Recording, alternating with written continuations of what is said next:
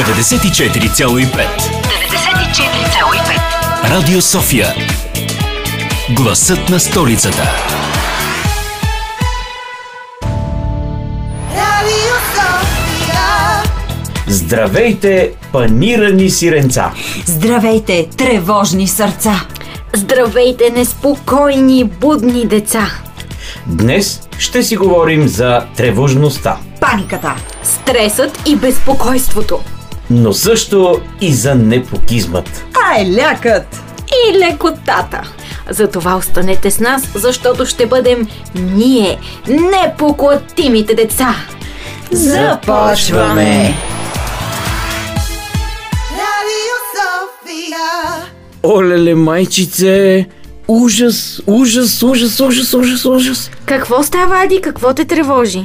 За първи път виждам човек да гризе солети толкова неистово, все едно е супер гладен, а в същото време да се разхожда из стаята. Това е това от притеснение. Ям, когато съм в паника и се разхождам, защото не мога да стоя на едно място.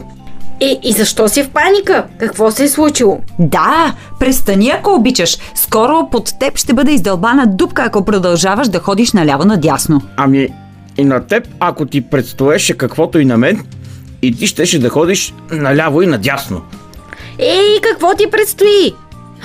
Да не би да трябва да се вакцинираш. Или пък да имаш среща с някоя готина приятелка. О, и двете не познахте. Имам изпит по джудо за лилав колан. Изпит по чудо ли? И какво ще трябва да правиш? Сигурно ще трябва да набие няколко човека от неговия отбор, но така като го гледам едва ли ще успее.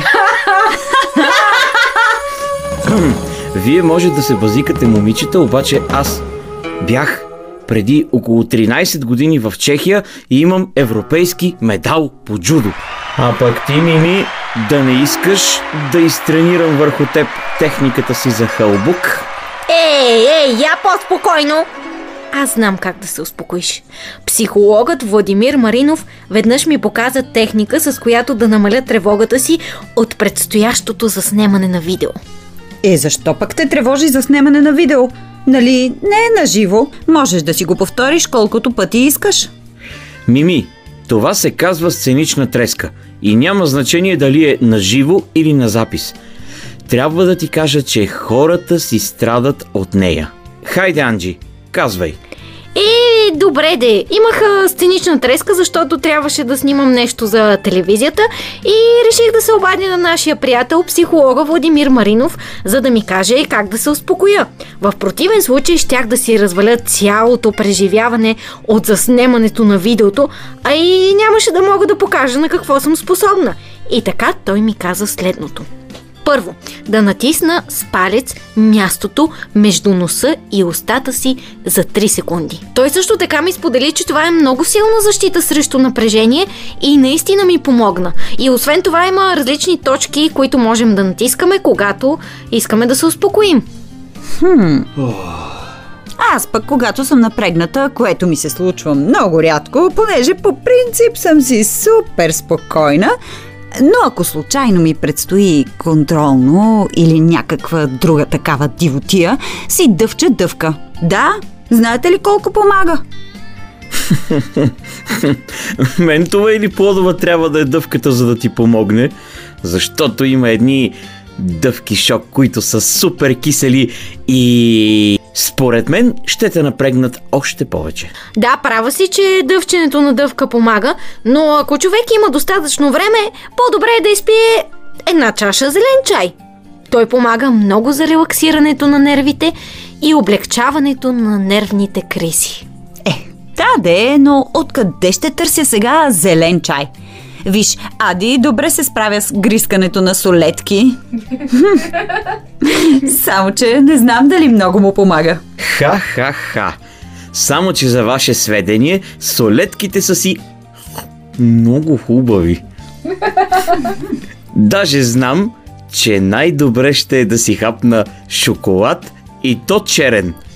Според учените, около 40 грама шоколад мигновенно подобрява настроението. Е, аз не обичам шоколад. Да бе, знаем, ти ядеш само барчета. При мен работи и техниката с броенето на обратно. Например, започваш да броиш от 50 на обратно. 50, 49, 48, 47 А и... в джудото няма ли някакви техники за успокоение? Нали все пак е японско бойно изкуство? Те японците са много добри в това. М, да, тренерът беше казал нещо за дишането, но аз а, не слушах, защото се занимавах с техниката си за хълбок. Хей, имам идея! Днес в чувство, мисъл, действие да си говорим за тревожността и спокойствието. Искате ли? Разбира се, нямам търпение да чуя кои са нещата, които тревожат нашите слушатели, децата. Може пък да са подобни на моите. А пък аз искам да разбера от психолога Владимир Маринов за симптомите на тревожността и дали те са опасни за здравето. Всичко това обаче ще се случи след музиката. Тя е безспорно средство за успокояване на нервите. А нашият музикален редактор Веселин Александров може да потвърди това. Чувство, мисъл, действие. Old MacDonald had a farm,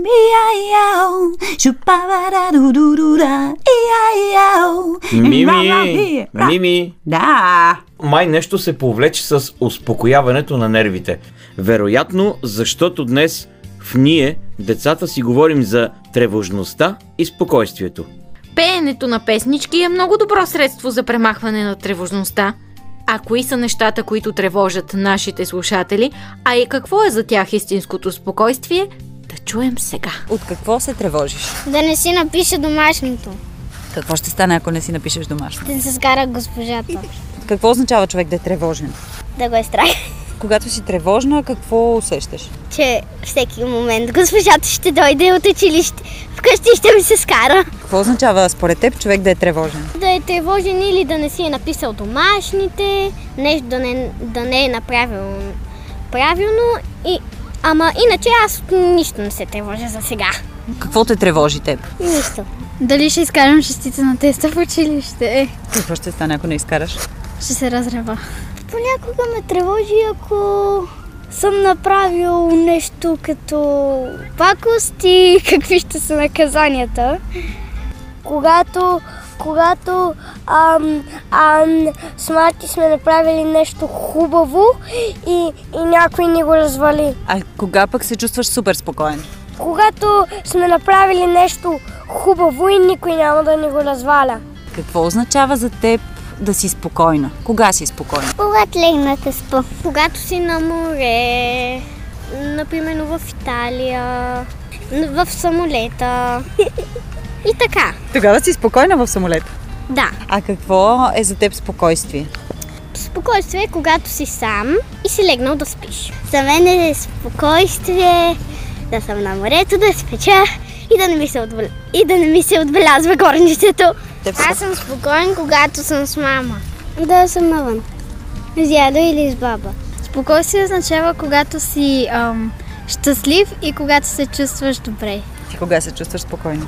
Когато се разхождам с мама и сестра ми. Играя в футбол, да слушам някакви приказки от Storytel, една програма, да строя разни неща. И тогава така чувствам се добре и спокойно. А пък за мен истинското спокойствие е когато си лежа на плажа и чувам как вълничките се плацикат, а слънцето ме гали нежно. Вълните морски запяват. Ах, морето. А за мен спокойствие е когато съм най-спокоен. А това е само когато спя. А, аз се успокоявам, като се занимавам с различни изкуства. Като изкуствения интелект, например. Не, Ади, с седемте изкуства. Например, мога да правя а, разни неща, да творя, да чета книжка, да гледам театър, да участвам в театър и такива неща. Браво! Не с Фейсбук, спокойно. Сега обаче да чуем психолога Владимир Маринов. Кои са симптомите на тревожност и как да ги разпознаваме? Тревожността е преживяване на вътрешно напрежение, което може да се прояви чрез редица усещания а, в цялото тяло. Тежест в гърдите, очестено дишане, изпотяване, зачервяване, като обикновено е а, придружено от а, усещане, че нещо лошо предстои. А може ли тревожността да е провокирана от нещо хубаво?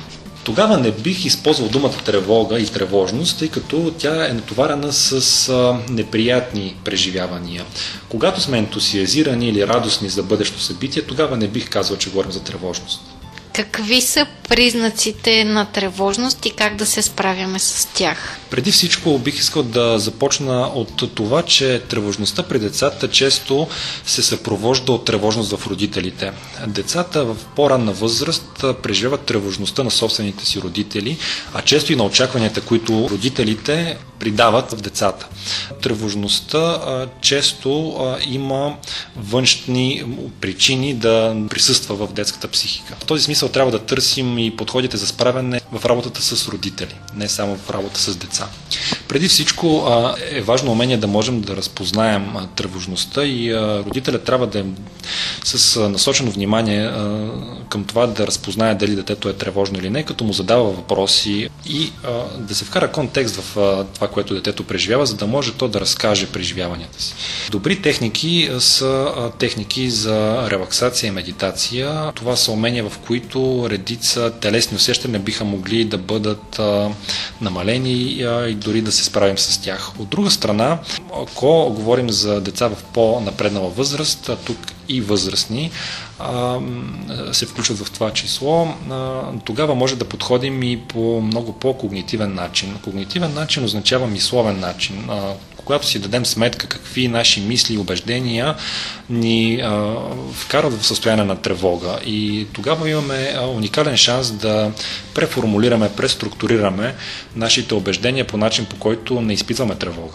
В по-крайните си проявления тревогата и тревожността се разглежда като разстройство, което би могло да доведе до по-тежки последствия. Част от тях са свързани с проявата на паникатаки, които редица изследвания показват като най-разпространените симптоми в цял свят по отношение на тревожностите изобщо. Те самите имат важно значение по отношение на редица системи от човешки организъм, например сърдечно-судовата система, отделителната система. Известно е, че по време на паника атака се очастява сърдечния пулс, очастява се и дишането, започват процеси на хипервентилация, в такова състояние човек има чувството, че ще припадне и обикновено страха му е свързан именно с това. Обикновено а, се получават и редица други физиологични реакции, наричаме ги психосоматични, като изпотяване, зачервяване, отделителната система също е доста провокирана.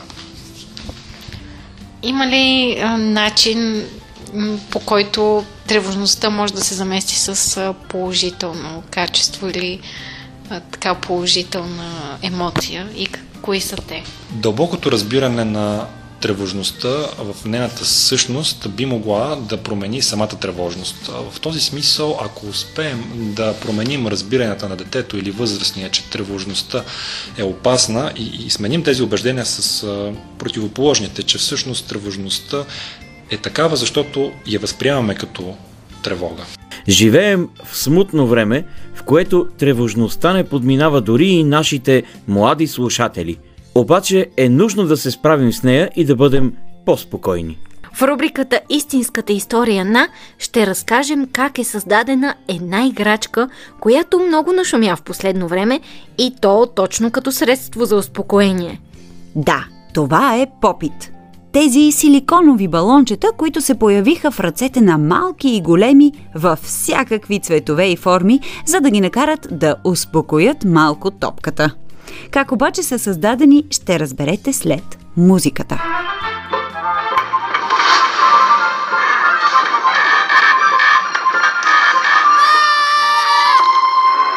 Истинската история на Играчките Попит. В момента това са най-нашумелите занимания сред малки и големи. Опростена гумена играчка, покрита с малки балончета, които можеш да натискаш и после да връщаш обратно. Опростена, но абсолютно неустоима. Виждаме тези попит балончета във всякакви форми и цветове, като раници, кълъвчета за телефони, несесери и какво ли още не. Тези играчки се появиха сякаш от никъде преди по-малко от година и завладяха света. Как обаче са измислени попит фиджетите? Първият попит е изработен от двама израелски дизайнери на играчки – Тео и Ора Колстър. Тео е роден в Амстердам, Нидерландия, през 1928 година. Той преживява Втората световна война, въпреки че е с еврейски происход, като живее в семейство, което не е еврейско и променя името си от Морис Симон на Тео Колстър. Когато е на 25 години, решава да тръгне на мотор към Израел. С Богом, мамо и татко! Благодаря ви, че ме спасихте по времето на Втората световна война. Но сега е време да тръгна по своя път. С Богом! С Богом, Тео. А, Морис. Тоест, Тео. А, Морис. А, както и да е. Чао. И лек път. А, и да не забравиш да ни пишеш. Чао, татко! Заминава си нашето дете. Взел си със себе си и плюшеното си мече. О, Тео, скъпи мой, винаги ще останеш едно голямо дете. Така е, мамо. С Богом! И действително, Тео цял живот остава едно голямо дете, което конструира играчки. В Израел той среща своята бъдеща съпруга и бизнес партньор. Здравейте! Аз съм нов в града. Бихте ли ми показали откъде да си взема метрото към Луна парка? Към Луна парка? Разбира се! Направо ще дойда с вас. Обожавам блъскащите колички, а днес беше изтощителен ден с децата в училище, така че имам нужда от разтоварване. Аз, аз също. Винаги, когато отида на ново място, първото нещо, което правя е да посетя местния Луна парк. Там срещам само усмихнати и весели хора. Така е. А страхувате ли се от високо? Ами, не. Защо? Защото ще отидем до там с моите скачащи кокили, които съвсем наскоро изобретих. Хайде! Хоп! Хоп! Еха! А как се казвате? Какво? Не ви чувам! Как се казвате? Аз съм Тео. О, аз съм Ора! Приятно ми е! И така, двамата се влюбват и се женят. Имат двама сина – Боаз и Гидиан. Вдъхновението за първата попит играчка обаче не е никак забавно. Сестрата на Ора умира от рак на гърдата през 1974 година. Тогава Ора сънува странен сън, който споделя на съпруга си. Тео, знаеш ли, сънувах странен сън. Представяш ли си огромно поле от гърди? Женски гърди, които можеш да натискаш, Тя беше много открита и искрена. казва по-късно синът ти Боас. Споделяше каквото и хрумне на момента с всеки. И каза на татко. Направи едно килимче от топчета, които можеш да натискаш от едната страна и после да ги обръщаш от другата страна. И така Тео и Ора създават първата попит играчка. Тя обаче не жъне голям успех. Вероятно защото силиконът, от който е изработена тогава, не е същият, който днес ни доставя такова спокойствие, когато го натискаме с пръсти. А може би и защото светът още не е готов за нея. През 2014 братята, които продължават бизнеса на родителите си с конструиране на играчки, отново се захващат с тяхната идея. Този път те я превръщат в игра за двама, в която всеки трябва да натиска по едно балонче и който е последен губи. Тази игра се казва Последният губи и се продава в няколко хиляди бройки. Но все още не е нищо особено. Докато един ден някой не качва клипче в TikTok на маймунка, която взима играта и натиска всички балончета, след което я обръща и отново започва да ги натиска наобратно. Това прави попит абсолютен хит и продажбите достигат до 500 милиона бройки. Името на маймунката инфуенсър е Гайтлин Рае. И живее в Америка. А Попит, фиджет антистрес играчката, е позната вече в целия свят. Сега ще се потопим в света на приказките, но преди това, тъй като темата на нашия брой е тревожност, ще попитаме нашия гост, актьора Борислав Вълов, какво за него е тревожността и кой му е първия спомен, в който е бил тревожен в детството. Аз по принцип не обичам да се тревожа, гледам да избягвам такива моменти, тъй като просто не ми влияят добре и се опитвам да се справям с тях.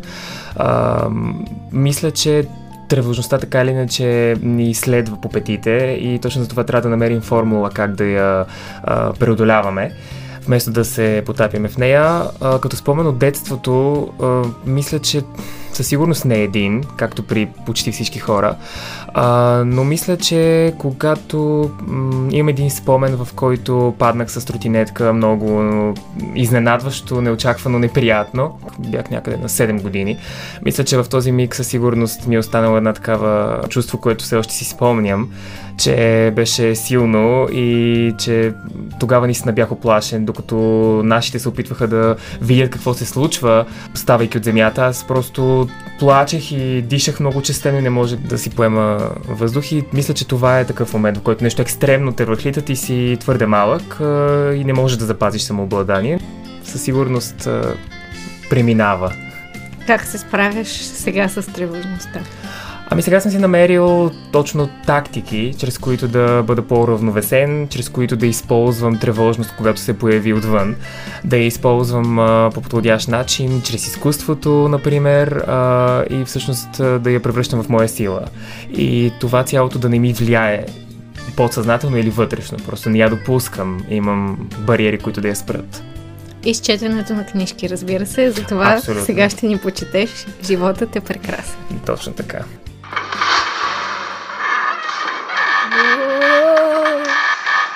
Светът на приказките.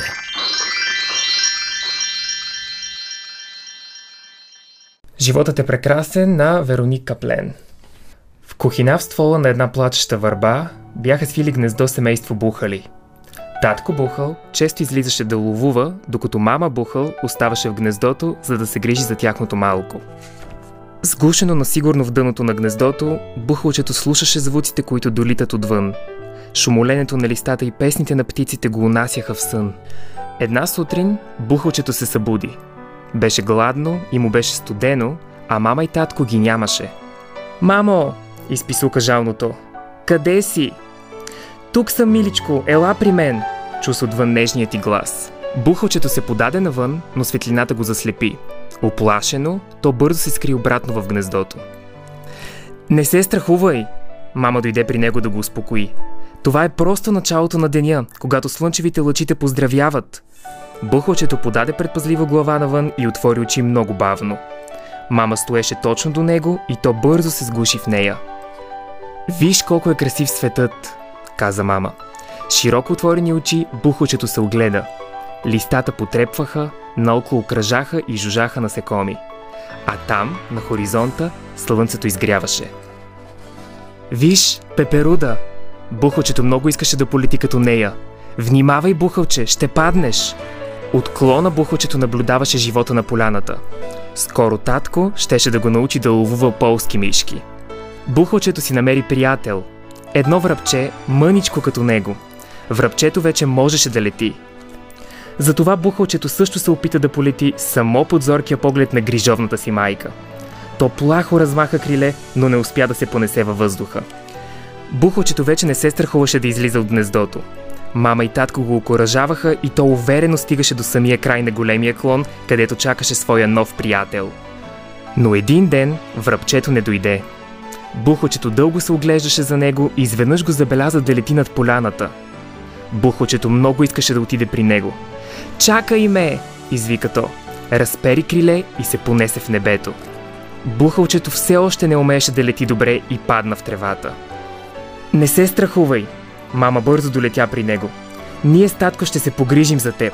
Само след няколко дни ще си достатъчно силно, за да можеш да долиташ до гнездото. Мама и татко обсипваха малкото с внимание и любяща грижа и му даваха най-вкусната храна. Бухалчето заяка набързо и една вечер, тъкмо когато последните слънчеви лъчи позлатиха поляната, то полетя и успя да се върне до гнездото. В кухината в ствола на една плачеща върба бяха свили гнездо семейство бухали. Татко Бухал често излизаше да ловува. Тази нощ обаче мама и Бухалчето щяха да отидат с него.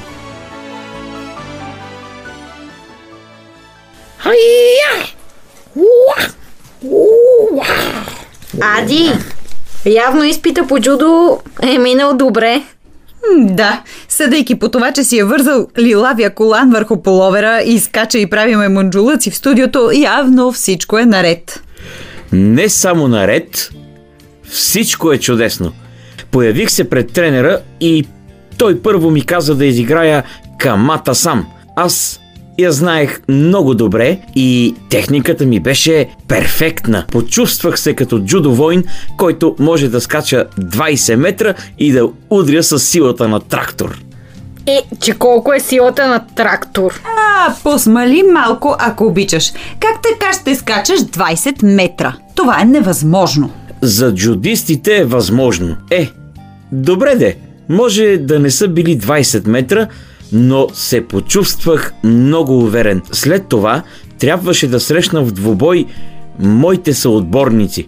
Успях да направя хватки на двамата и ги победих. След това тренера ме поздрави и официално вече имам лилав колан по джудо. Е! Поздравления! Вече ще се чувствам спокойно, когато се разхождам с теб и ще знам, че винаги можеш да ме защитиш. А през а, какви цветове колани трябва да минеш, за да получиш черен, най-силния?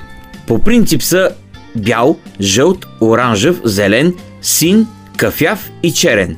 Но аз не знам дали ще успея да стигна чак до черен. За мен е важно, че успях да преодолея притеснението и тревогата си. Да, как го направи? Да, да не би да излезе на тепиха с солетките в ръка. Не, Мими, не излязох с солетките, а просто си представих, че съм най-добрия джудист в света. Представих си, че юмруците ми са от желязо, че съм гъвкав като змия, силен като лъв, че съм бърз като гепард, че мога да летя като орел. Уху. Събрах целият кораж, който имах в себе си. Припомних си най-славните си моменти в живота си. Как във втори клас успях да надбягам всички от класа. Как имах най-висока оценка по математика на класното, как веднъж бях толкова смел, че защитих един мой съученик от шестокласниците, които го тормозеха. И как успях да наредя един пъзел от хиляда парчета.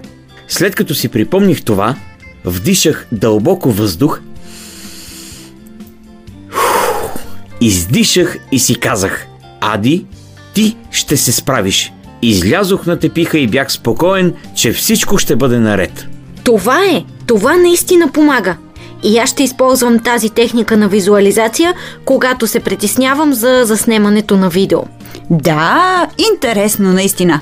И аз ще я използвам, когато се притеснявам за някое контролно или когато имам нужда да си вдъхна вяра. Разбира се, подарявам ви я. Подаряваме тази техника и на вас, мили слушатели. И ви благодарим, че и тази седмица бяхте с ние децата. Харесайте страничката ни във Фейсбук, а ако искате да чуете този или някой от миналите епизоди отново, можете да го направите в Spotify. Чао и до следващия път. А до тогава помнете девиза на джудото. Максимум ефективност с минимално усилие. Максимум ефективност с минимално усилие. Добре, значи 3, 4. Тео е роден в Амстердам, Нидерландия. А,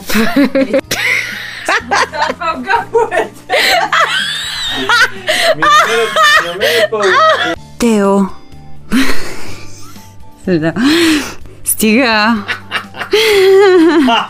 Да. Стига. Тихо, тихо, тихо. Ох, супер странно е това, не знам хора. Много е странно. Казва по-късно синът ти Боас. не, Боас трябва. А, добре. Казва по-късно синът ти Боас. Направи... Сори. Този път те я превръщат в игра за двама. Извинявайте. Името на маймунката инфуенсър, така ли? Името на маймунката инфуен... инфуенсър, добре. Това сега, е това е.